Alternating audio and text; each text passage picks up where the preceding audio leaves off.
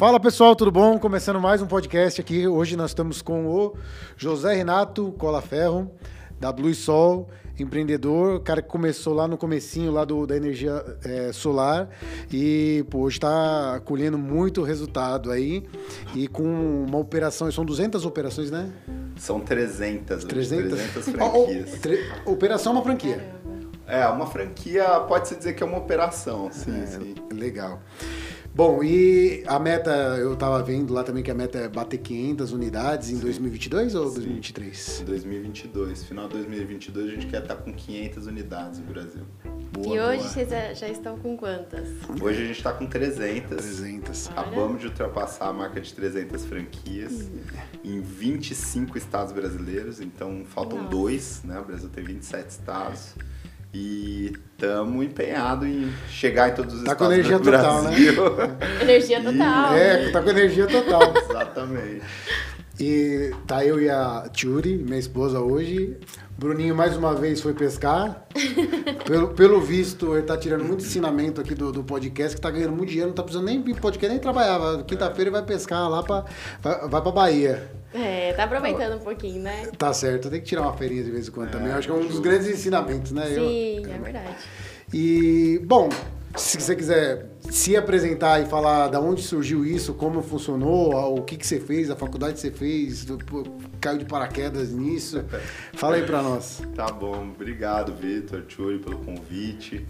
É muito legal participar desse programa com vocês. Bom, contando um pouco da minha história, né? É, eu sou formado no INSPER, é, aqui em São Paulo, em administração.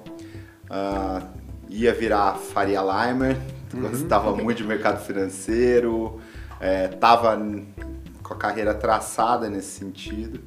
Uh, em 2009, um ano depois de eu me formar, meu pai, que sempre foi um empreendedor serial, um cara que criou um monte de empresa, né? Uhum. E, sempre teve essa, esse driver de, de empreender. Ele tinha é, saído dos negócios de, de, automobilísticos dele alguns anos atrás e estava querendo empreender num setor novo, não queria mais trabalhar com, com automóvel. E tinha achado a energia solar, mas ainda não tinha começado. Existia um nome numa empresa, que era Blue Sol, e existia um, um, website, ele que ele deu, né? Não sei porque nem ele sabe explicar direito qual a razão. Olhou pra cima e falou, é, tá azul e tem um sol. É, eu acho que porque o painel solar é azul, sei lá, uma Pode coisa ser. assim. E daí ele, ele me convidou, né? Eu tava morando em São Paulo já há sete anos, né? Drivado aqui no mercado financeiro, trabalhando com private banking, uhum. asset management. E, e, ele me convidou. E eu adorei o projeto, achei uma coisa assim fantástica. É, era um momento que a coisa ainda estava muito pequena, né? Energia solar fotovoltaica, ninguém mal sabia o que, que era. era às vezes eu demorava um tempão para explicar e daí as pessoas falavam, poxa, mas e aí, aonde que aquece a água? Falava, não, não é de aquecer a água, é para gerar energia elétrica, né? Essa fonte maravilhosa, né? Eu acho até mágica, porque, poxa, gera energia elétrica através da luz do sol, né? Uma, uma transformação automática, assim. E, e daí a gente começou a empresa em 2009. 2009. É, começamos num segmento assim super específico, que era o segmento de off-grid para fazendas, cerca elétrica, autoestrada, usina de cana, né, para gerar energia onde não tem energia, ah, né? É, é, que é um segmento que eu brinco que é uma das das aplicações mais nobres do solar fotovoltaico, né? Começou lá no satélite, você gerava energia é, na, no espaço, né? Através da, da, da, da fonte fotovoltaica, porque lá não tem oxigênio para você queimar nada, não tem ó, vento, né? Então só começou através da, daí e daí foi crescendo e em 2012 o Brasil ganhou um marco regulatório é, pela ANEL, Agência a, Nacional de Energia, a energia Elétrica. solar é uma tecnologia da indústria espacial, então? É, Sim, começou com a indústria aeroespacial nos anos 50. Foi descoberta no século XIX né, por um físico francês. E daí foi passar a ser aplicada na indústria aeroespacial nos anos 50, nos 1950 mais ou menos, é, para satélite, tá? para gerar energia no espaço. Né? Hoje o que a gente vê lá na Estação Espacial Internacional, lá aquele monte de painel, é painel fotovoltaico da mesma tecnologia que a gente usa, claro, um pouco mais avançado, mas mesmo é, mesma coisa, faz a mesma coisa e, e tem os mesmos materiais, inclusive. Sim. E daí é, ela começou a ser aplicada depois no planeta Terra, né? Em locais onde não é, existia disponibilidade de energia e você podia gerar. A rede não chegava. Né? A rede não chegava, exatamente. Então, até curioso, assim, o, o Amir Klink, naquele barco que ele atravessou a remo, uh, da África até o Brasil nos anos 80, né? Ele atravessou a remo, acho que foi no final dos anos 80. Uhum. É, tinha um painel solar fotovoltaico ali que gerava energia para o rádio dele, né? Para ele tocar o, o radinho dele, para ele conseguir falar e se comunicar com os outros barcos ali ao redor e tudo. Então se usava muito para isso, que é o conceito de off-grid, né? De geração onde não existe disponibilidade de rede. E daí, é, já contando um pouco então da história do fotovoltaico, né? É, nos anos 2000, a Alemanha começou a adotar o fotovoltaico para geração conectada à rede, ou seja, para locais onde você já tem a rede elétrica, mas você quer gerar no próprio ponto de consumo. Né? Então, olha que legal, o consumidor passa a ter o poder de gerar a sua própria energia né? através de uma fonte super limpa, inesgotável, inteligente, né? que é a solar, lá no começo dos anos 2000 na Alemanha. E a Alemanha subsidiando, apoiando, fez com que isso daí crescesse nessa tecnologia que é chamada geração distribuída, né? Que é uhum. esse lance de você gerar no ponto onde você consome, né? É, até, até hoje, né? A gente está aqui em 2022 e até hoje o modelo principal da, das grandes nações é geração centralizada. Você gera lá em Itaipu em grandes quantidades e depois transmite essa energia a milhares de quilômetros de distância e depois Sim. consome ela, né? E, e, a geração distribuída ela veio para quebrar isso. Então ela foi, ela, ela tá disruptando esse setor elétrico, que é um setor antiquíssimo, um setor que durante séculos, né, desde lá do Thomas Edison, uhum. né, no século XIX, uhum.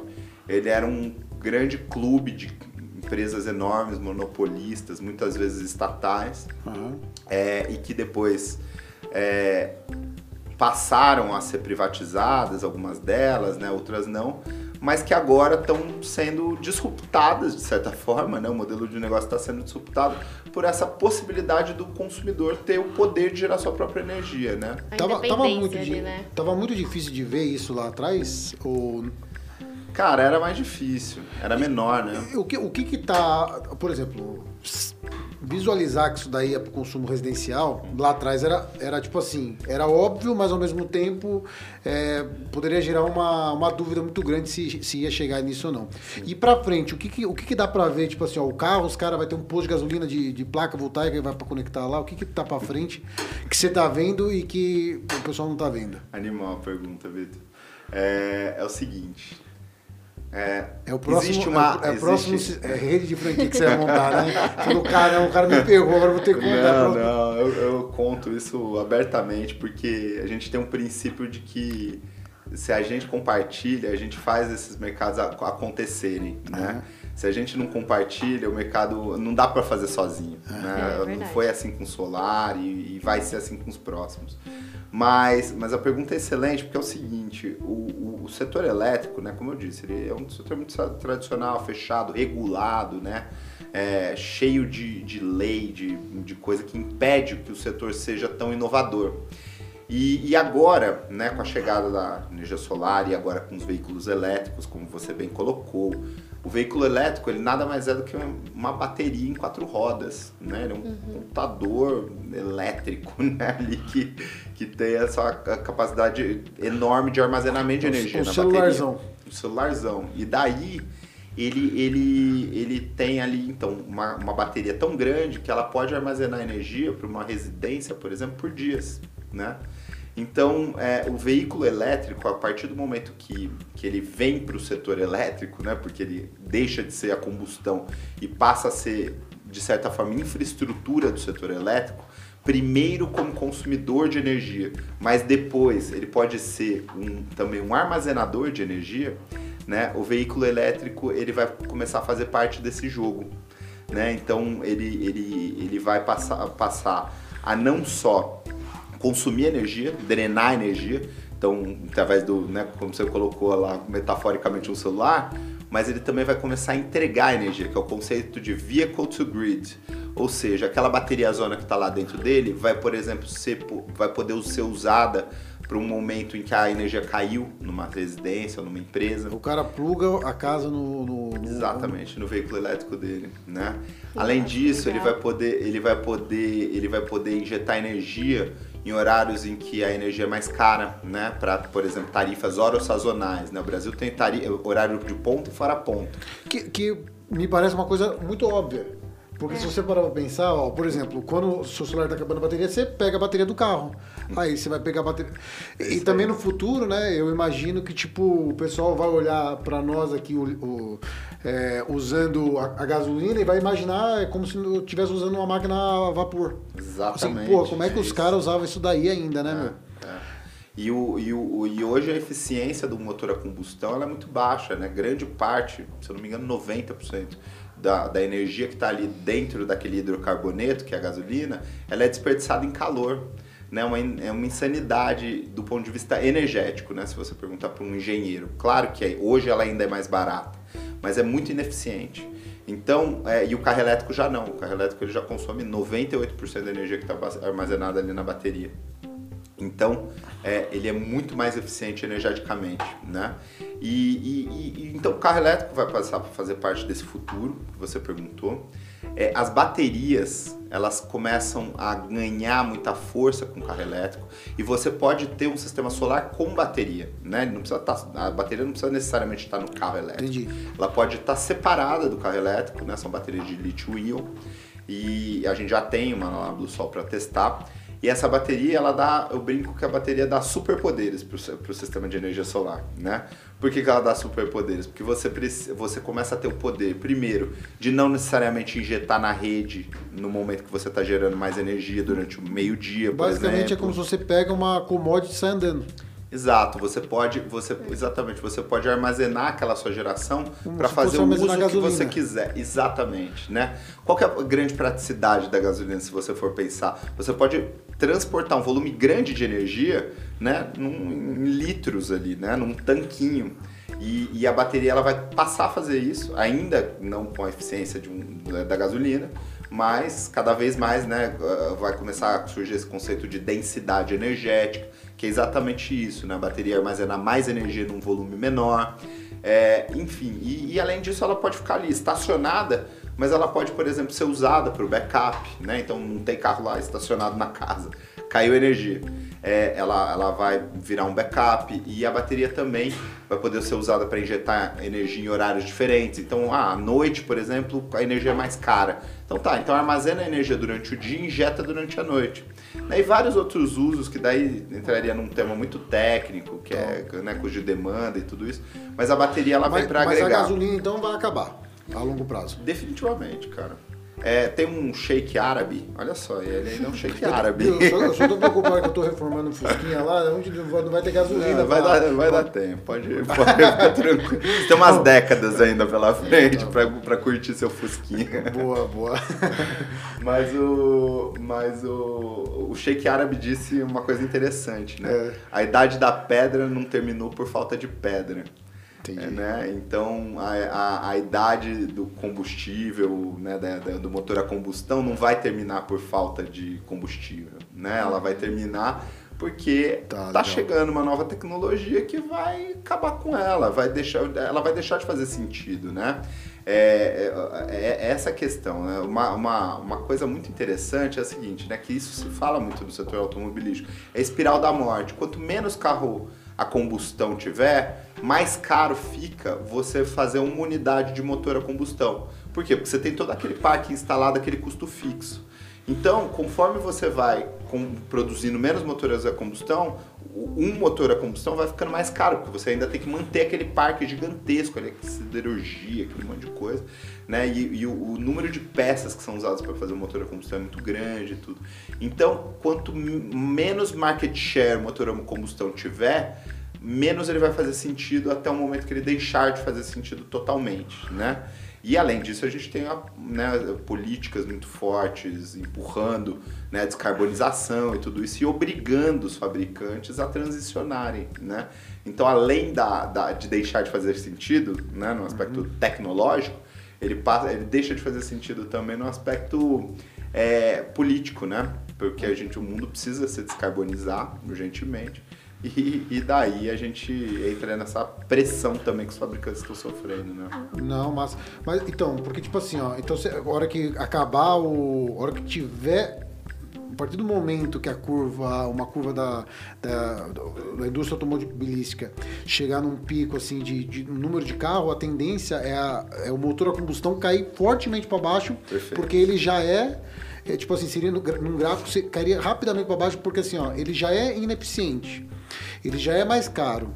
Ele, já, ele, só, ele só perde. A hora que essa equação bater igual, ele vai igual a uma máquina, sei lá, a vapor. É, exatamente, é isso. É, depois que, que, que, chega num pico, a transição é muito rápida. Né? É o conceito, vai, tá muito administração. Longe, tá muito longe isso ainda? Eu acho que tá aberto. É, o conceito em administração de unit economics, né? Que é, cara, quanto custa para fazer um? E, e, a partir do momento que custar para fazer um uh, tão mais caro que não faça sentido, daí a queda é vertiginosa, né? Uh, eu acho que tá perto. Eu, eu acho, acho, que, que tá é, eu acho que, cara, assim, chute, né? Ninguém sabe. Mas uh, eu acho que é coisa de 15, 15 anos, mais ou menos, para a gente não ver mais, assim, ou talvez é, ser uma coisa muito. Até os governos é, devem estar segurando. Sei lá, né? um hobby, né? É, os governos devem estar segurando, né? Sim, a gente, cara, a gente tem que lembrar, né? Que a gente está no Brasil. Entendi. Aqui... É então os monopólios eles são muito fortes aqui. É todo mundo que tem poder aqui consegue fazer lobby para segurar inovação, né? É, a gente está num, num, país em que, infelizmente, Existe segura isso. esse tipo de coisa, né? Existe em todos os países, mas no Brasil, infelizmente, isso é mais forte. Então, às vezes, por razões é, ditas nobres, né? Uhum. Como, ah, tem muito, a gente tem que manter o emprego do cara que faz motor a combustão e tal. É, é, se, se, se, se, acaba se utilizando esse discurso para impedir que novas uhum. tecnologias cheguem, né? É, então, infelizmente, aqui no Brasil tende a demorar mais. Mas, é poxa, é uma pena. Né? Exatamente, é inevitável. E é uma pena, porque Cara, esse negócio do emprego é uma falácia, né? O, uhum. o cara que trabalha na fábrica de motor a combustão pode trabalhar na fábrica de motor elétrico, né? Sim. E às vezes até ter um emprego é, com, com, uma remuneração melhor e tudo. Então, é, é, é, uma falácia, né? Da mesma forma que, sei lá, a gente não tem ferrovia, porque o sindicato dos caminhoneiros segura, é, enfim, tudo isso. Acaba, né? acaba na verdade, sendo um, um, um, soco aí no baço, mas também tudo se adequa. A pandemia sim, sim. mostrou aí que todo mundo se adequou rapidamente, né? Quem não se adequou também teve perca grande. É.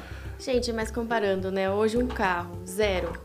Não precisa ser o mais popular, nem o mais caro, mas um carro de valor médio, tá mais caro que um apartamento, tá quase chegando no valor de uma casa. Para mim, é, é muito caro manter um carro sim. com o valor do combustível que está hoje. Então, é, na minha visão, sou bem leiga, né? Sim, sim. Mas acredito que esteja próximo. Ah. E isso que você está colocando aqui pra gente, nossa, eu vejo muito próximo. Sim. É, hoje custa para você abastecer um, um Audi elétrico, assim, um carrão elétrico, né, um e-tron, é, custa 80 reais o tanque cheio. O tanque que vai andar. Tanque, né? Eu é. falando tanque. A bateria. A bateria cheia, né? É, que vai, vai tocar aí 300, 350 quilômetros. Né? Então, olha só, né? Já, já começa a fazer É metade, né? Porque um 350 quilômetros geralmente é metade da, da autonomia, é, um pouquinho. 500, né? é. Viu, mas falando assim no macro, assim, você estava você tava falando um pouco para nós sobre ensinamentos do time ali que você teve, né? Você não quer explicar um pouquinho para nós aí sobre, Legal. sobre você ter começado ali no, no momento que ainda tinha muita coisa a ser é, mapeada na área e, e, os ensinamentos vocês tiveram? Legal. Cara, é o seguinte, a gente. É, bom, só para contextualizar, né? A gente, o que o Victor está perguntando é que a gente começou muito cedo, né? Então, a gente começou em 2009, muito antes do, do, do da, da resolução normativa ali que aconteceu em 2012. É, o Brasil permitiu que o sistema solar se conectasse à rede Isso. apenas no final de 2012, né? E, e, e, todo esse tempo que a gente ficou entre 2009 e final de 2012 esperando que essa lei, né, que Só essa resolução normativa fosse divulgada, foi um período difícil. A gente começou fazendo, como eu falei, lá off-grid e tal. E no modelo de negócio que era muito nichado e muito pequeno, portanto, Sim. né? Difícil e, escalar. E a gente, é, assim, durante esses primeiros anos, é, a gente lutou muito para fazer volumes muito pequenos de faturamento, né? Então, é, foi, obviamente, a gente tinha um custo fixo muito menor, é, a gente tinha, é, cara, uma empresa muito menor, muito mais enxuta, mas, um, mas ainda assim, cara, pagamos caro, né? Pagamos caro porque foi o nosso tempo, nossa carreira. Eu tava, tinha saído de uma faculdade boa, é, meu irmão, porra, voltou dos Estados Unidos, né? Estudou é, em Michigan, nos Estados Unidos, lá, né? né? Então, assim, o cara tava abrindo mão, né, de, de, de, de morar nos Estados Unidos para vir aqui abrir uma empresa de energia solar e teve que esperar todo esse tempo Mas... para a gente começar a poder colher os frutos, né, de um crescimento maior a partir do momento da regulação que começou de verdade, cara, em 2000, no meio de 2013 para frente, e foi crescer mesmo a partir de 2015. E né? ele, como estava lá nos Estados Unidos, já tinha alguma regulamentação nesse, nessa linha? Porque ele, provavelmente ele deve ter pensado, falou, não, já que já regulou, é um aninho para lá, já tá tudo regulado. Lá, lá tava começando, a Califórnia tava bombando, a gente foi bastante para lá no começo para aprender, né? Porque não tinha, não tinha, não tinha curso aqui no Brasil direito, tinha um ou outro curso mais ou menos, assim. E daí, é, então assim, a gente foi muito para lá, mas é, ele não trabalhava com isso. Ele trabalhava com carbono, interessantemente, ele trabalhava com carbono. E, e daí ele veio para cá é, e, e, a gente começou a, a, pesquisar, né? Mas, bom, daí a gente, a gente pagou muito caro, né, na questão do timing, então foi, meu, ralamos muito, foi muito difícil esse começo. Depois, em 2013, quando a gente achou que o negócio ia crescer, Cara, a Dilma deu uma canetada no setor elétrico que gerou uma super insegurança jurídica, porque é, foi a, a, a, a terrível é, medida provisória 579, nunca vou esquecer nem o número, né? Ah. que ela gerou uma insegurança jurídica enorme no setor elétrico. Então tinha um monte de investidor estrangeiro batendo na nossa porta, gente querendo olhar, e o pessoal sumiu naquele ano de 2013. E daí, é, acho, acho que assim, o, a, a, lição né, é que, cara, se eu fosse começar um outro negócio, talvez em outro setor, é, eu esperaria o momento certo. Né? Eu acho que, cara, talvez não fosse o momento começar em 2009 mesmo. Talvez eu teria começado um pouco depois. Teria dado tempo, talvez, para ter aberto outro negócio, né? E eventualmente, depois de 5, 6 anos, ter começado no solar. Então, assim, foi legal. Cara, não me arrependo de nada trabalhamos muito, aprendemos muito, pivotamos o modelo de negócio, né, que é super importante, porque é, chegou um momento que a gente decidiu fazer outra coisa. Basicamente o negócio mudou. A gente trabalhava com energia solar, mas o modelo de negócio mudou totalmente. A gente Como transicionou, né?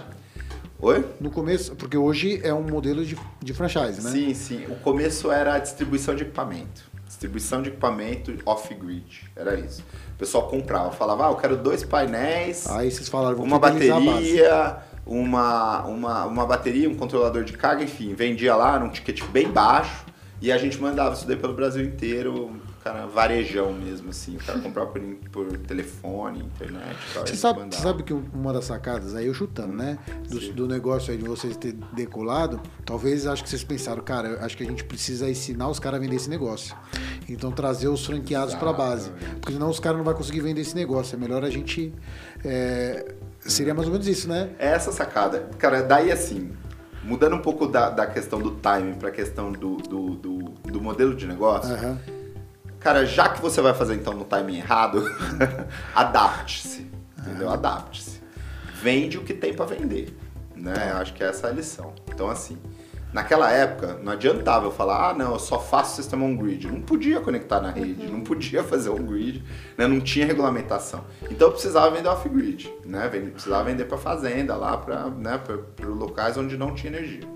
Bom, daí em 2013, quando passou a poder, né, o que a gente fez? A gente tomou a decisão corajosa também de, cara, quase matar o modelo de negócio antigo, né? Então falamos, cara, a gente vai parar de vender off-grid e a gente vai passar a vender on-grid, né? E tem uma outro, um outro negócio legal também, que foi o seguinte. On-grid e off-grid, que um que o cara consome próprio, o outro o cara joga na rede. Isso, exatamente. O on-grid é, é, é, o próprio consumidor gerando sua própria energia, igual lá na Alemanha e tal, que é, né, que, que, o cara... que é o poder de gerar sua própria energia, mesmo estando conectado a uma distribuidora de energia. Tá. No caso aqui em São Paulo é Enel, enfim, né? Então, tem, existem acho, mais 60 no Brasil uhum. hoje. E, e, e daí a gente transicionou. Mas a gente foi se adaptando. Então, uma outra sacada que a gente teve ali no meio do caminho foi o seguinte: a gente vendendo lá esses sisteminhas pequenininhos, que vendia pouquíssimo, difícil pra caramba, a gente percebeu que tinha uma coisa curiosa. É, apesar de vender pouco, quando a gente fazia uma campanha no Google AdWords, quando a gente fazia alguma coisa para gerar lead, gerava um monte de lead né? Gerava assim, ó, centenas de leads. Só que não vendia. daí, daí, a gente falou, poxa, o que, que, que, esse pessoal quer, né? O que, que esse pessoal uhum. quer? Curiosidade, que, que né? Perguntando, é, clicando e procurando por energia solar no Google e, e clicando no meu, meu website, me procurando, mas não compra nada, né? Daí a gente percebeu, perguntando para eles, obviamente, né? A gente ligava e falava, cara, e aí? Mas o que, que você quer, né? E as pessoas começaram a falar: não, eu quero entender como funciona esse negócio. Né? Por quê? Porque a energia solar é uma coisa muito sedutora, que todo mundo sim, gosta. Sim. E daí a gente, poxa, eu quero entender como funciona, quero entender como funciona. E, e a gente falou, também, né? poxa, então vamos explicar como é que funciona, né? Vamos explicar. Como que a gente vai explicar como é que funciona? Vendendo treinamento, né? Que legal. Então, lá em 2012, mais ou menos, a gente começou a descobrir o caminho de vender treinamento, né? Nossa. E no começo a gente vendia só presencial, né? EAD, ensino à distância, era um negócio ainda muito pequeno uhum. e pouca gente gostava, inclusive, de fazer EAD. Né? Não era uma coisa como hoje é. E daí a gente vinha para São Paulo, montava turmas de 20, 30 pessoas e passava o fim de semana treinando essa turma. Ficava sexta, sábado e domingo treinando o pessoal. E vimos aí uma oportunidade de negócio, né? Então a gente foi lá, vendia equipamento e vendia treinamento, né? E daí a gente pivotou o negócio mais uma vez e achamos um novo segmento. E treinamento ajudou a pagar as contas assim durante anos, né? A gente treinou mais de 18 mil pessoas no Brasil.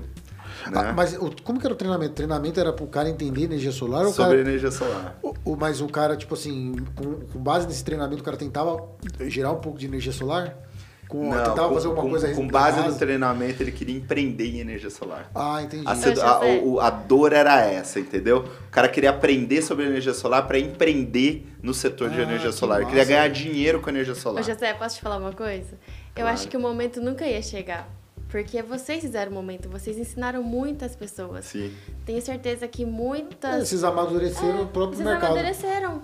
Júlio, é, a gente tem, a gente tem na, na Blue Soja não tem missão, visão e valores. A gente tem, um, a gente tem um manifesto. A gente Olha, inovou um pouquinho lá. E, e, o manifesto ele tem lá algum, algumas das coisas que a gente foi aprendendo ao longo do tempo, né?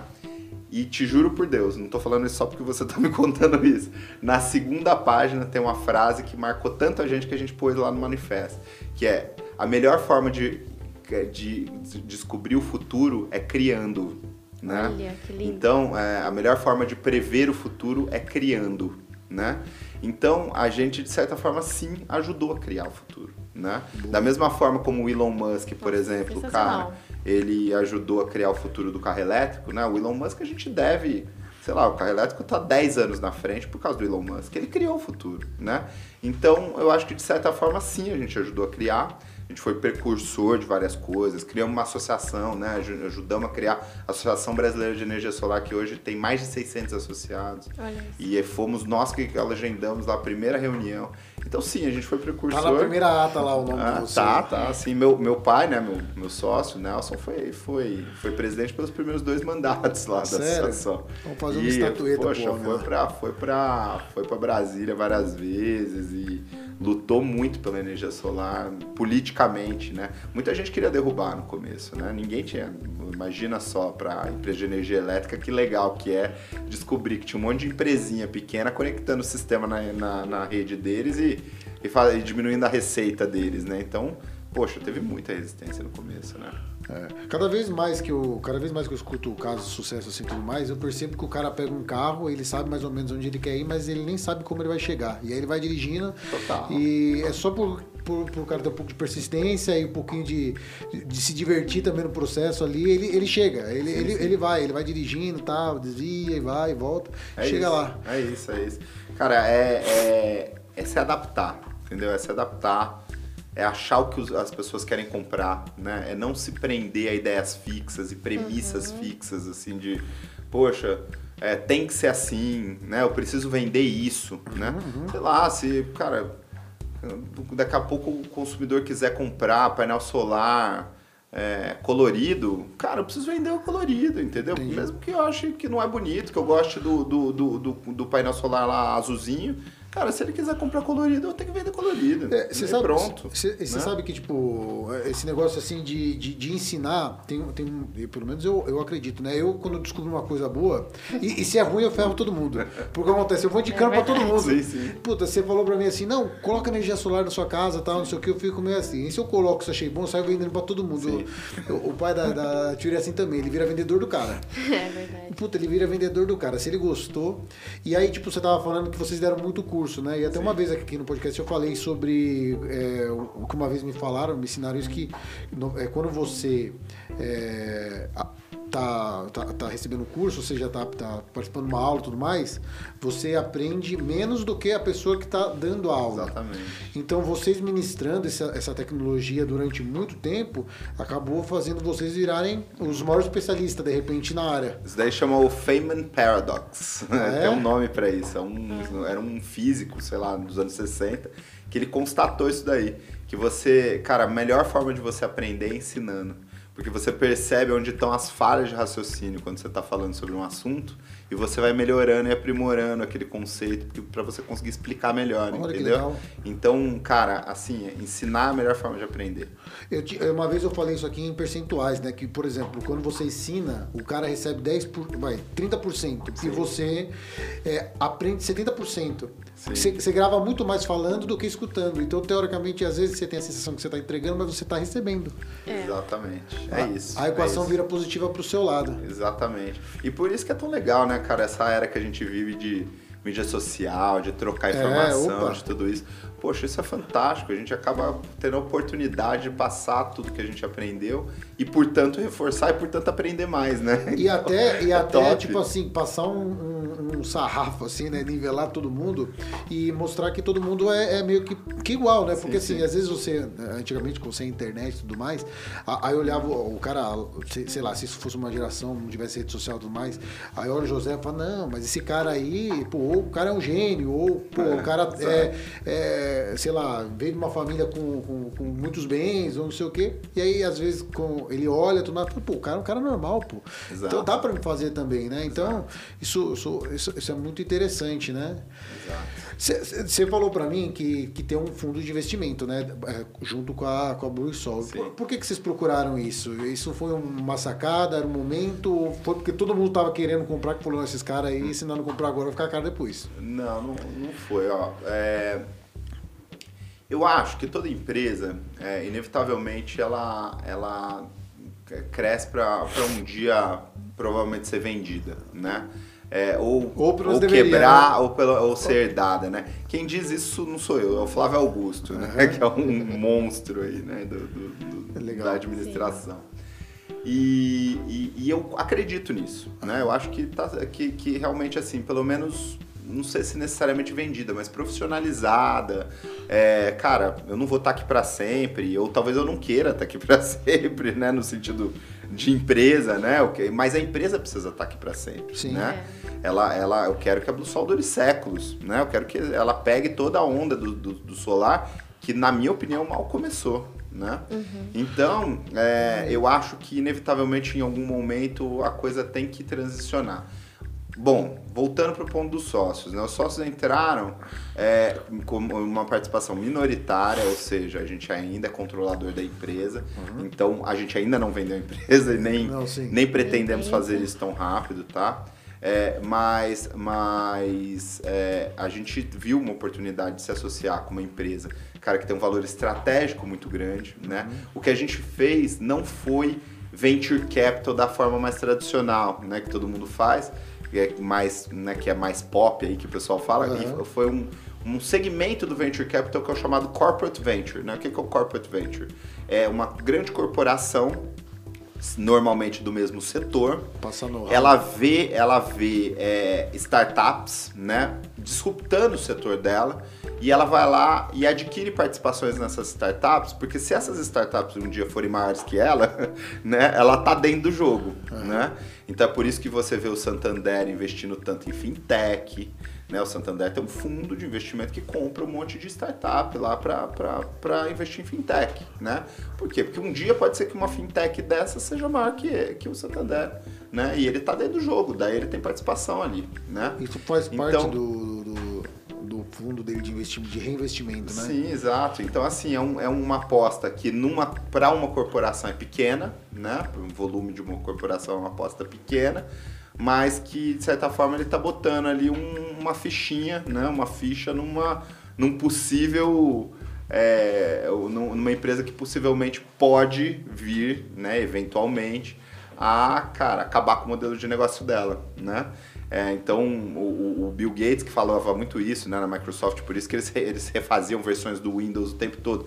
Eles falavam, poxa, eu fico pensando toda hora qual que vai ser a empresa que vai quebrar a Microsoft, né? E o que, que, que, que essa empresa está né? fazendo né, para quebrar a Microsoft, então vou fazer exatamente igual. para eu, eu, eu ser o, cara que, que quebra meu modelo de negócio e não outro, né? Sim. Então, assim, é, foi um pouco isso. É, cara, a EDP é, agregou muito valor no aspecto estratégico. É, tem um negócio legal, que a partir do momento que entra o investidor, tem um lance muito forte de governança, né? A gente teve que constituir um board, esse board se reúne todo mês, a gente conversa sobre todos os números da empresa, como é que tá indo, como é que tá performando, cara, é, desde geração de lead, conversão, é, megawatts vendidos, tudo isso, né? Então, assim, é- é- é- a coisa se organiza de uma forma e o empreendedor, ele, ele é obrigado a se organizar também, né? Então, todo mês, cara, é, necessariamente eu preciso ir lá, montar uma apresentação e reportar para um board, né? É, tudo que aconteceu naquele mês, né? Então, é, só por eu fazer esse exercício, você já fica tão mais disciplinado, você já fica né, tão, tão mais é, sabendo como é que a empresa está, com a empresa muito mais na mão. Então, é, é- é- começa a- você começa a ir para esse lance da governança, que é muito importante. Boa. Né? Boa. Ô, José, é, é, voltando um pouco, né? Mas assim, muitas pessoas acho que pensaram em fazer lá atrás o que vocês Sim. fizeram, né? Sim, sim. E fazer, pensar em fazer tá meio distante. Claro. Precisa ter coragem, né? E o que que te o que motivaram vocês, né? Se você, seu pai, seu irmão, a persistir por três anos em um negócio totalmente novo.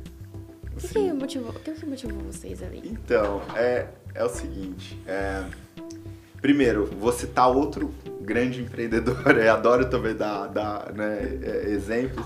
O Thales Gomes, por exemplo, ele fala né, que ideia vale 10 centavos a bacia, né? Então, cara, ideia é ideia, né? Eu tive também no meio do caminho um monte de ideia que eu vi aí, um monte de empresa agora bombando. Falei, poxa, eu já tinha tido essa ideia. Talvez você também já É, tenha eu tido, já. né? Sim, você sim, também, sim. né, Vitor? Normal. Daí, e, então, ideia é 10 centavos a bacia, né? Cara, o importante é executar, né? E ainda mais empreender. Empreender é difícil pra caramba. Eu acho que é uma das coisas mais difíceis que tem, né? É Porque é muito competitivo, é, né? é muito difícil. Então, cara, acho que assim, primeiro, acho que o exemplo né, do meu pai, meu pai sempre foi um empreendedor serial, teve muitos negócios, né? Foi, cara, franqueada localiza, é, foi- concessionário Volkswagen, concessionário de moto, teve um monte de negócio. E daí, é, eu, eu sempre tive nessas empresas, né? Entrava lá no financeiro e via e tal. Então, acho que, assim, a gente tinha, de certa forma, um pouco disso no, no sangue. Era muito normal, né? Ver empresa, né? Funcionando e tal. E, e, e a perseverança, eu acho que tem muito a ver com, com acreditar de verdade na, na ideia, né? Eu acho que tem a ver também com, assim... é, sem querer soar muito demagogo e tal, mas tem a ver com propósito, né? Eu sei que todo mundo usa isso, mas assim, eu diria, eu Mas é usaria isso, uma outra né? palavra além de propósito, eu usaria fundamento, para ir um pouco mais para o mercado financeiro, né? O mercado Ah, financeiro tem os fundos fundamentalistas, né? O que, que é um fundo fundamentalista? É um fundo que investe em fundamento. Ele olha ali para a empresa e fala, poxa, o cara tá no setor certo, é bem administrada, é, cara, tem uma estrutura de capital legal e tal, papapá. Então, cara, ela vai vencer o mercado no longo prazo. Não me importa se ela vai né, né, descer o- cair o valor da ação amanhã. Mas, cara, no longo prazo, com certeza essa empresa vai bater o índice Bovespa, por exemplo, né? Então, isso é fundamentalismo no mercado financeiro. E no nosso caso, acho que era fundamentalismo no nosso mercado mesmo, porque eu olhava pro, pro que estava acontecendo no resto do mundo, né? Na Alemanha, na Califórnia, solar bombando lá, e falava, meu, isso daqui inevitavelmente vai acontecer no Brasil, né? Vai acontecer. E, e, e eu, e eu, os fundamentos eram muito fortes, assim, você via a tecnologia crescendo, se tornando mais barata todo ano, é, e quanto mais barata ela fica, mais acessível ela fica, né? É, meu, você via a, a- a- assim, a ideia é muito óbvia, né? Dar o poder para o consumidor de gerar sua própria energia. É, poxa, energia elétrica hoje, até hoje, a gente está em 2022. Se você, a gente está em São Paulo. Se a gente quiser acender a luz aqui, né, desse estúdio, eu preciso pagar a conta de luz para a Enel. E eu não tenho como negociar a Enel. Né? Eu não tenho como ligar lá e falar, "Ah, eu vou- não vou pagar, é, quero mais barato. Ou que, não vou né, não existe um plano, por exemplo, né? Diferente de telefonia, eu não tenho nenhum plano. Que né? também já foi dessa forma. né? Exato, né? A telefonia, ou Sim, tinha a telefonia uma- era, era é, monopólio também, monopólio. né? Então, assim, hoje é, é um dos poucos mercados, olha que loucura, né? Que você não tem poder de escolha nenhum, né? Você não tem poder de escolha sobre sua acha que- tarifa, sobre nada. Você acha que, por exemplo, a pessoa que está usando hoje a energia, hoje, né, ou melhor, no futuro, a gente vai olhar, tipo, o pessoal consumindo, pô, vocês, vocês eram igual, hoje a gente olha o pessoal lá atrás, só podia usar, sei lá, telefônica, né? E aí os caras vão olhar igual para nós, caramba, como é que você só certeza. podia usar concessionária? É, Vai- isso vai vai acontecer, com certeza. Inclusive, é, é- isso é uma grande tendência do nosso setor, né? Que é a liberalização do mercado, né? Então, é, o, o- o mercado livre hoje no Brasil, né? Hoje você tem, tem 17 mil de 86 milhões de consumidores, né? O Brasil tem 86 milhões de unidades consumidores, 86 milhões de, de pessoas, de contas de energia que, ocorre, que acontecem todo ano, né? Que é todo mês, que são pagas todo mês ali, né? E, e- e desses 86 milhões, 17 mil são consumidores livres. Ou seja, 17 mil podem comprar energia e escolher de quem eles compram. Né? Que são grandes empresas que consomem volumes muito grandes de energia Sim. que são livres para tomar essa separados decisão. para elas, de repente, né? Oi? É, são redes... Sim, são, são- na verdade a rede é a mesma, tá? Ah, não, elas ela- usam a mesma rede, mas elas podem comprar de fornecedores diferentes, de outros geradores, Talvez, tá? talvez seja para ter um, um comércio mais igualitário, porque o cara tem um... É, é porque é grande e porque, cara, assim, É, isso aconteceu em vários, vários mercados. Mas o que, que vai acontecer, tá? E espera-se que isso ocorra rápido no Brasil. Mas faz bastante tempo que tá, se- tá se esperando que isso ocorra rápido. A gente tá vendo um movimento muito grande das comercializadoras agora ol- olha- olhando para isso, porque tem muita gente acreditando que isso vai ocorrer. Que é a liberalização total do mercado. Para que, finalmente, o consumidor de energia elétrica que não tem opção passe a ter opção, né? Então isso claramente não vai começar com um pequeno consumidor, vai começar com um consumidor, começou com um grandíssimo consumidor, agora vai para um consumidor grande, depois vai para o médio, depois vai para o pequeno. Os caras falam long tail. Long tail, É. exato. Ó. Viu? É, pra mim, e acho que acho que até o que você vai falar vai servir até pra você mesmo. Sim. Mas assim, você falou que no começo, né? Pô, meu pai era um empreendedor serial. Sim. E eu percebi que um dos melhores é, empreender, uma das, um, os melhores resultados dele foi nos filhos. Porque eu percebi que, querendo ou não, ele trouxe vocês pra base, só que já com know-how. E eu sou pai, né? Você me mostrou a Legal. fotinha da sua filha também. Sim, sim. Linda. E, e tipo assim, investir assim é, nos filhos, pro pai que tá escutando, ou, ou pro cara que tá escutando que tá com a filhinha lá igual nós aqui agora. E, tipo, investir nisso pensando no cara. Porque não tem problema o cara trabalhar numa empresa também, não, não é isso. Ou também é, é super legal o cara participar empreendendo, tomando decisões dentro da empresa. E como que você vê isso porque, do meu ponto de vista, um dos maiores investimentos que seu pai fez e colheu o resultado foi em vocês, né? Sim. Cara, é, eu, é, é lindo, né, falar, é, me sinto orgulhoso por ele ter, poxa, tomado a decisão lá em 2009, o cara recém-formado, né, molecão, 24 anos e uhum. tal, vem, cai pra dentro aqui, vamos fazer esse negócio, né, é, ao mesmo tempo, meu, super risco, né? Porque, poxa, podia não ter dado certo, foi dificílimo, né? Como sempre é para todo mundo. Uhum. Mas, mas, poxa, valeu muito a pena, obviamente, no final. E não estamos nem no final, né? Eu acho que a gente está no meio. No meio. Agora, é... cara, eu acho que, assim, vale a pena sim. Acho que tem essa questão do risco, então, poxa, assim, eu, eu, eu, eu pensaria bastante em repetir a dose com minha filha. Acho que tem o, o, o, risco disso, né? A pessoa tem que estar tá determinada, tem uhum. que querer. Mas a gente tinha isso, eu e meu irmão tínhamos isso. Né? O Luiz é um cara genial também, um super comunicador, um cara que entende de mídia social, de, né? ele é o, o diretor de comunicação lá na empresa. Então ele, a gente pegou, né, se dedicou pra caramba. É, nos momentos difíceis, cara, é difícil. É, é, difícil, por exemplo, poxa, tem muita gente que fala, ah, é, não, mas tem que separar, né? É difícil separar. A gente é uma é pessoa difícil. só, né? É, a gente verdade. é uma pessoa só, né? não é, tio? Sim. Né? A gente é uma pessoa só, a gente é único, né? Esse negócio de ah, dividir trabalho e, e pessoal sei, não acho que isso é assim, então, né? Não, a gente não tem chavinha dentro sim, do cérebro. A gente né? tem que agir com muita Mas, sabedoria ali, né? Investir nos filhos, por exemplo. Sim, como, sim. Com uma sensibilidade grande. Investir na. Ah, eu acho que se a Maria Luísa fizer administração assim e quiser fazer é, poxa, seria fantástico, né? A gente tava brincando esses dias. No Dia das Crianças, no ano passado, uhum. a Blue Sol fez assim, uma ação de endomarketing, fez uns crachazinhos para os filhos, né? Com a carinha dos filhos. Esse negócio de endomarketing é muito alto também, né? É, não, super. E, poxa, deu certo pra caramba. Achei, achei animal, né? Eu falei, o RH que fez, e falei, puta, que genial. É, fazer um crachazinho com, com a carinha da Maria Luísa, né? Nossa. E daí ela adora o crachá pra brincar, assim, ela fica andando com o crachá falar, ah, Maria Luísa, sem pressão nenhuma, né? Mas se você quiser, se você quiser, já tá ótimo, né? Daí, né? É, quanto antes, inclusive, para poder dar uma descansada, né? Viu, o, o cara que. O cara que tá. comprou o, a energia solar. Comprou as placas lá, comprou o projeto, né? E aí o cara, na, na conta, pode-se dizer que ele. Que, porque aquilo, ele investiu naquilo. Pode-se dizer que aquilo. É, aquilo é um lucro que ele teve? É um lucro do investimento dele já?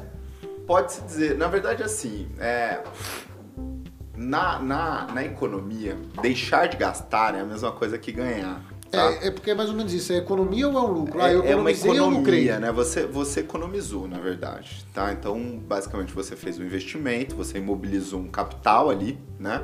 Não necessariamente você pagou à vista, você pode ter financiado aquele sistema solar, Sim. né? Mas o fato é que você imobilizou um capital ali, né? Alguém pagou por isso, foi o banco. Se você financiou o banco, pagou a empresa, né? Como a BlueSol, para construir o seu sistema, né? Então tem um capital imobilizado ali, e aquele capital imobilizado ele gera energia e ele vai, ele economiza na sua conta de luz, né? Então é deixar de gastar. Mas quando você deixa de gastar, você está gerando uma coisa que chama efeito renda, né? Que é o seguinte: agora eu tenho o meu bolso livre para gastar em outras coisas. Né? Se eu estou pagando financiamento, beleza. Então não tenho meu bolso livre ainda, porque eu ainda estou pagando financiamento. Mas a partir do momento que eu terminei de pagar o financiamento, então eu tenho libera renda liberada para investir em outras coisas que eu quiser. Então, por exemplo, fui lá, comprei um sistema solar de 30 mil reais, esse sistema lá me gera, não sei, 600 reais de economia por mês, né?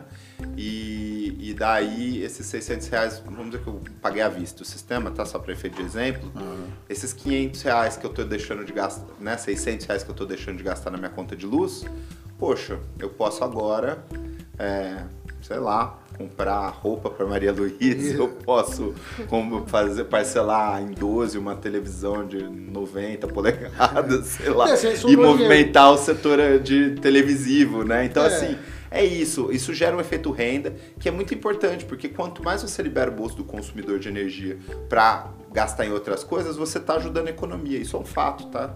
E, e, na verdade faz muito sentido, porque, por exemplo, se você tem uma conta de energia na sua casa de 500 reais, Sim. né? O que não é uma coisa muito fora do normal, não, não porque não, não for uma casa um pouco maior, sim, ou, sim. ou for um comércio, né? Uma casa, sobre loja, não sei, alguma coisa do tipo, que acho que é muito normal.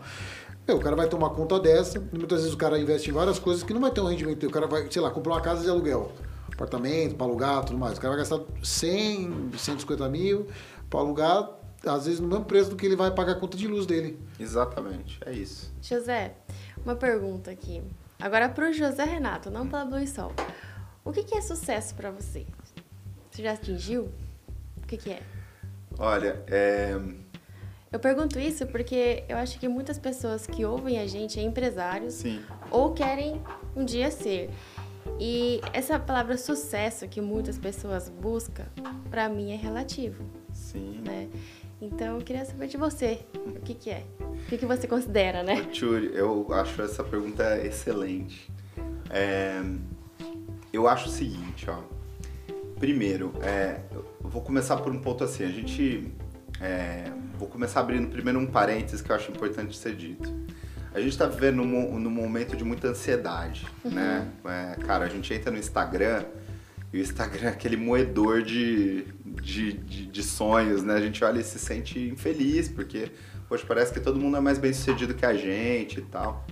E daí, é... então assim, isso acontece com o empreendedor também, é. né? Em outra escala, através talvez, né, mesmo do Instagram, né? Sim. A gente olha ali e fala assim, poxa, mas esse cara, olha só o que ele conseguiu e tal, ele tá muito maior, uhum. né? É, poxa, eu faturo aqui não sei quantos milhões, ele fatura um bilhão e tal, é, unicórnio, enfim, não tem limite, né? Isso não tem limite. Então, é, o, o, o, o, empreendedorismo, ele gera né, esses sonhos exacerbados, assim, é. ele gera esse negócio, essa sedução insana.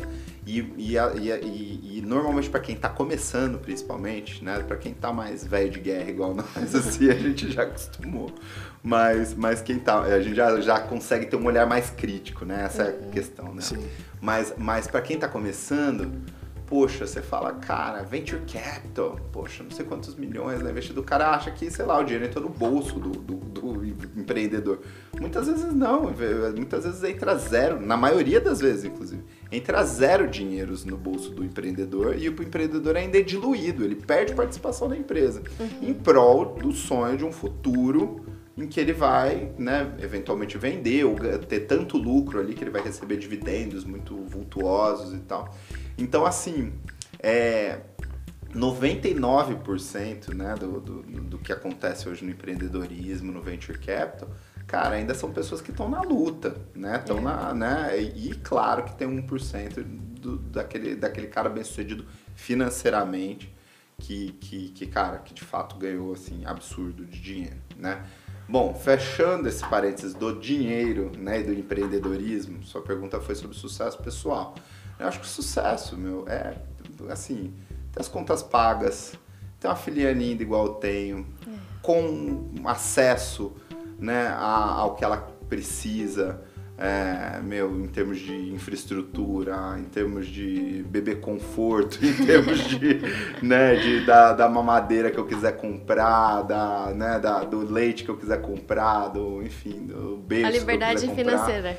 Então acho que é isso, né? Ter liberdade para você poder tomar decisões é, que, que, que, as que você quiser, não ilimitadas, mas pelo menos assim você ter é, versatilidade para tomar decisão, né? Eu acho que é, é, é, no final das contas, dinheiro serve para isso, né? Dinheiro é, é, muito mais no certo. Eu enxergo o dinheiro como liberdade para tomar decisão, né? Perfeito. Então, acho que sucesso é isso e sucesso é, cara, é, ter paz, né? Poder você, poxa, por exemplo, ter as contas pagas no sentido de, cara, saber que, que você não precisa, né? Pensar em, em, em meu, sei lá no que você vai comer amanhã, alguma coisa assim, né? Então, a gente é muito bem sucedido, né? A gente precisa cair na real, né? Nesse sentido, assim, digo, a gente, é, sei lá, no classe geral. média, média alta aí, brasileira que é, muito parte, provavelmente grande parte que está nos ouvindo aqui, né, a gente tem que aprender a entender isso, né? Valorizar que Agradecer tem, e né? valorizar isso, né? Valorizar, é. Porque, cara, esse lance Sempre de ser grato, se você né? entrar, se você entrar na- na- na,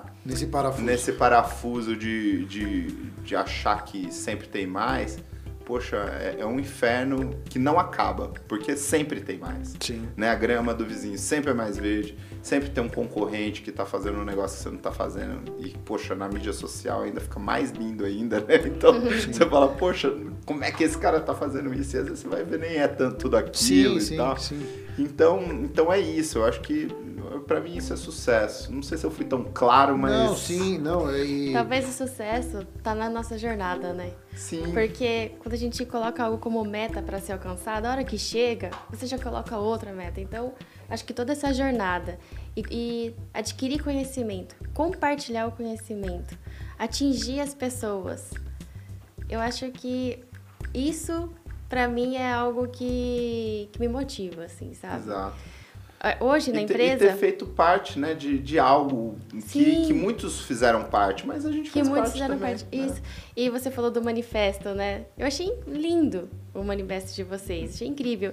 E hoje, a, a, a empresa, a, minha- a empresa da minha família, a gente está buscando estruturar melhor e ser um, um realizador de sonhos, de, ca- de cada possíveis é financeiros, uma- é sabe? uma aula aqui. De, é, é, realizações de possíveis funcionários lá dentro. Por quê? Qu- Assim, é, várias vezes já conversei com algumas pessoas que trabalham com a gente que eu me emocionei Legal. sabe? Um sonho que a pessoa tem e que eu quero poder é, participar dessa realização. Isso, é, isso me motiva. Isso me enriquece. eu acho Sim, que não sim. só eu, mas como todo empresário, né? Sim. Eu acho, por exemplo, é, cara, nos Estados Unidos se fala muito so- sobre filanto- filantropia, né? Cara, tem filantropia maior do que gerar emprego num país como o Brasil, que precisa tanto de, Sim. de, de geração de emprego, né? É. Então, poxa, isso é impacto, meu. Isso é impacto. Você tá, além de estar impactando as pessoas que trabalham na sua empresa, você está impactando famílias, né? Exatamente. É, você está dando carreiras para as pessoas poderem seguir em frente, né? É, independente se elas vão seguir na sua empresa ou não, mas, meu, você está dando uma perspectiva de futuro, né? Exato. Então tem filantropia mais forte que essa, né?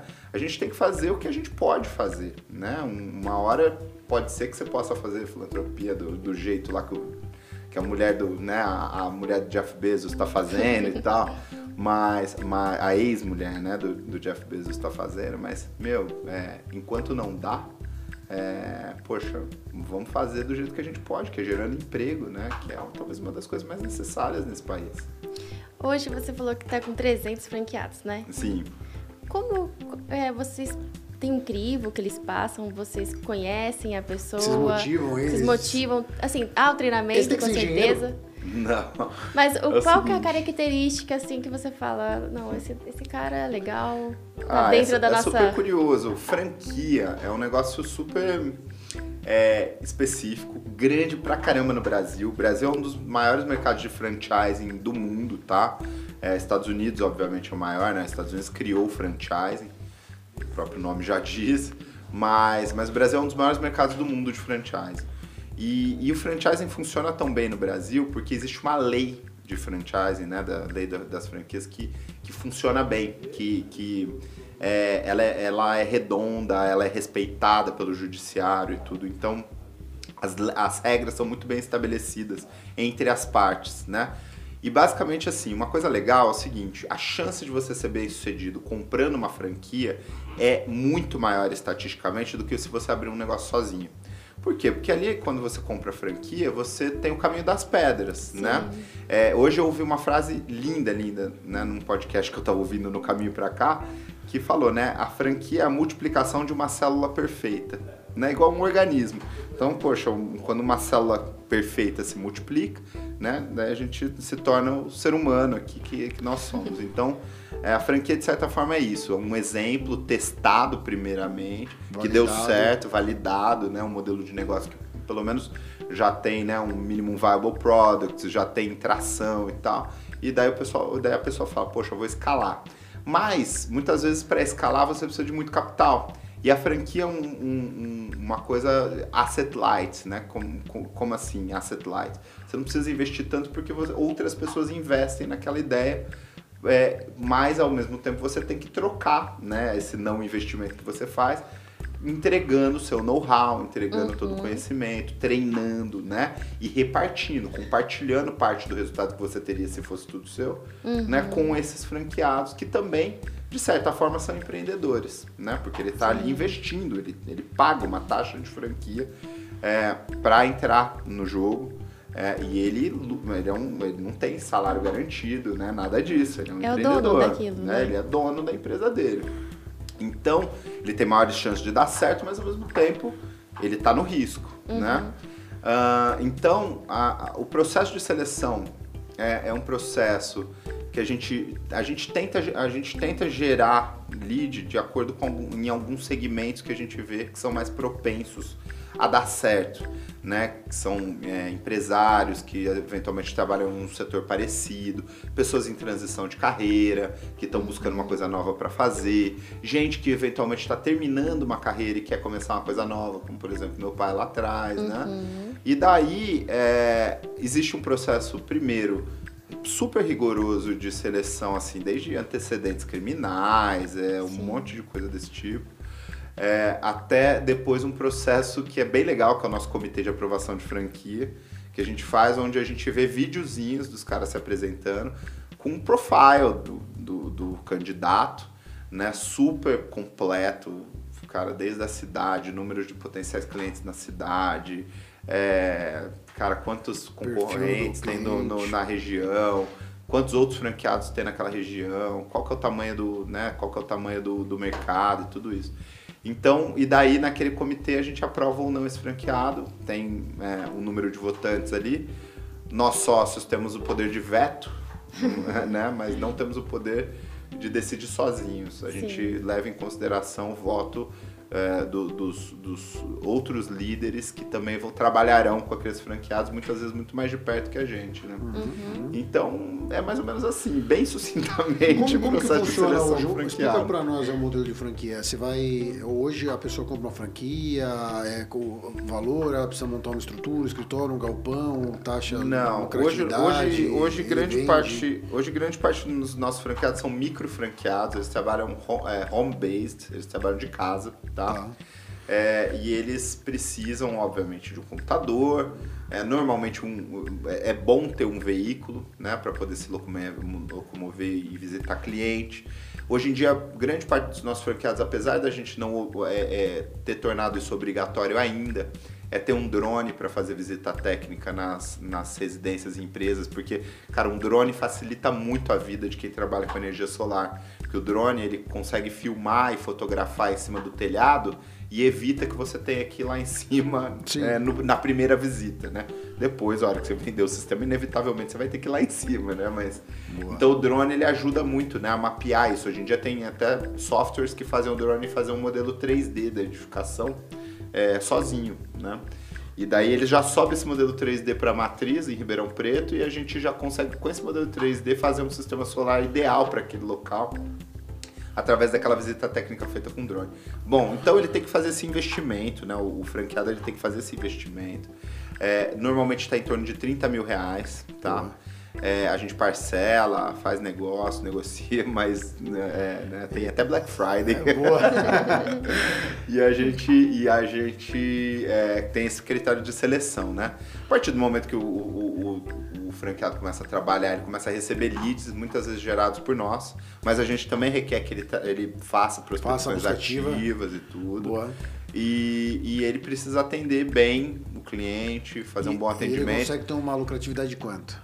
É, cara, tem gente hoje que ganha mais de 30 mil reais por mês. Né, fazendo franquia, trabalhando com isso. Aí, pra quem tá escutando. Mas é, é o cara dedicado. É o cara que, que, que, que é bom pra caramba, assim. É uma rentabilidade média da micro franquia vai ser aí mais ou menos uns 8 mil, mais ou menos. Legal. Agora depende demais da dedicação, né? Tem gente que não se dedica, não vai atrás, acha que muitas vezes, infelizmente, a gente, apesar da gente tentar triar né? Mas acho que vai gastar 30 mil reais e o negócio vai sozinho. voar sozinho. Uhum. E não é assim, né? É diferente não desdenhando, cara, mas assim, sei lá, é diferente de você abrir uma loja do Boticário no shopping, sei lá, né? No... Você tá trabalhando Daí com tráfego. é, é tráfego ali de pessoas andando e tal. E claro que é difícil, tenho certeza que, cara, os franqueados né, do Boticário também se dedicam pra caramba e ter os melhores e os piores. Mas, cara, ninguém com- passa lá e fala, pelo amor de Deus, deixa eu comprar um sistema solar, né? É um negócio mais complexo. Você tem que vender um o cara tem que vender um pouco do sonho também, né? Exato. Mas aí exato. vocês fazem um treinamento comercial com eles contínuo? Poxa, muito, muito. muito É, o que que é? Cara, a gente, pra Semanal, você é? ter ideia, todo dia de manhã a gente faz um warm-up às sete e meia da manhã com, os com franqueados. todos? Com todos que, que participam. né? Tá. Tem os que não vão, que não acordam, mas, mas a gente faz um warm-up sete e meia da manhã para motivá-los a acordar cedo e começar a trabalhar. Que legal. Né? É, tem muita técnica, tem muito investimento em educação e treinamento. Talvez isso dá uma das grandes sacadas de você entrar para dentro de uma franquia como, como essa, né? Porque acontece? Porque às vezes o cara quer, quer empreender ou quer ser um autônomo, mas você não tem esse tipo de, de, de, de medidor aí, né? De, de KPI e tal, de, de, de engajamento, de cultura. Sim. Vai ficar bem difícil você ter resultado, né? Exato. É, é- é- enfim, tem gente que acha que é fácil e aí não, e não, não traciona, né? Agora, por exemplo, cara, é, a gente mede até NPS de atendimento do franqueado. A gente entra em contato com os clientes que ainda nem fecharam o negócio para entender a nota de satisfação desse cliente, se ele foi bem atendido. Esse cliente dá um voto por WhatsApp e a gente conta isso com um, como um NPS de atendimento do franqueado e ele ganha é, ele ganha bônus, ele ganha re- regalias, vou dizer assim, ele Ah, ganha, ele de- ganha é, me- melhorias em condições comerciais e tudo conforme ele tem um NPS, NPS mais alto de atendimento. Além de, com certeza, melhorar a taxa de conversão dele, né? Por duas Exatamente. coisas. Primeiro porque o, o cliente, né? Ele vai entender que essa empresa realmente está preocupada em fazer um serviço de qualidade. Sim. E segundo porque, baseado em algum feedback negativo que, tiver, que ele der e tudo mais, você meio que tenta aparar as arestas ali com o cara. Pô, cara, tenta focar um pouquinho mais no comercial, dar um pouquinho mais de atendimento, um pouquinho mais de paciência. É. Porque provavelmente esse cara vai fechar, mas ele tá mais propenso a fechar com o outro. Isso. E, e aí. Bom, show de bola. Nós estamos indo pra reta final aí. E a gente sempre pergunta assim. Qual ensinamento principal você deixaria aí para o cara que quer empreender, para o cara que quer entrar para uma rede de franquias? E é um ensinamento. Vai, pilar. Cara, é, tem uma frase que me, me marcou muito. Eu assisti no Day One do fundador da, da Embraer. E, nossa, me fugiu o nome dele agora, mas assim, ele, ele é um senhorzinho, né? né? E ele. Eu lembro que uma vez eu, eu, eu- essa, ele, eu vi essa frase assim em 2011, sei lá. E me marcou muito, que ele falava que aqueles que jamais pararam chegaram tão longe que jamais poderão ser, ser alcançados. E essa frase me marcou muito. Falei, poxa, é, aqueles que jamais pararam chegaram tão longe que jamais poderão ser alcançados, né? E aí tá o lance da persistência, né? Eu acho que, cara, quem, quem empreende é, e quem quer fazer alguma coisa dar certo, né? Alguma coisa difícil que vale realmente a pena, precisa persistir, né? E muito. É, como eu disse aqui no meio, é uma das coisas mais difíceis que tem, né? né, Empreender. Por quê? Porque se trata de sobrevivência, né? Talvez seja a coisa mais próxima da lei da selva que a gente tem É. e tudo, né? É, Numa forma metafórica. Porque Sim. tá todo mundo ali, cara, lutando para sobreviver, para fazer o seu melhor, para então, é, cara, e ainda num mundo tão dinâmico como que é hoje, com tanta transformação, né, se torna mais difícil ainda. Então, eu acho que é persistir, não seja teimoso, né? É Aquela, aquilo lá que a gente também falou no meio desse caminho aqui, poxa, é, cara, vende o que o seu consumidor quer comprar.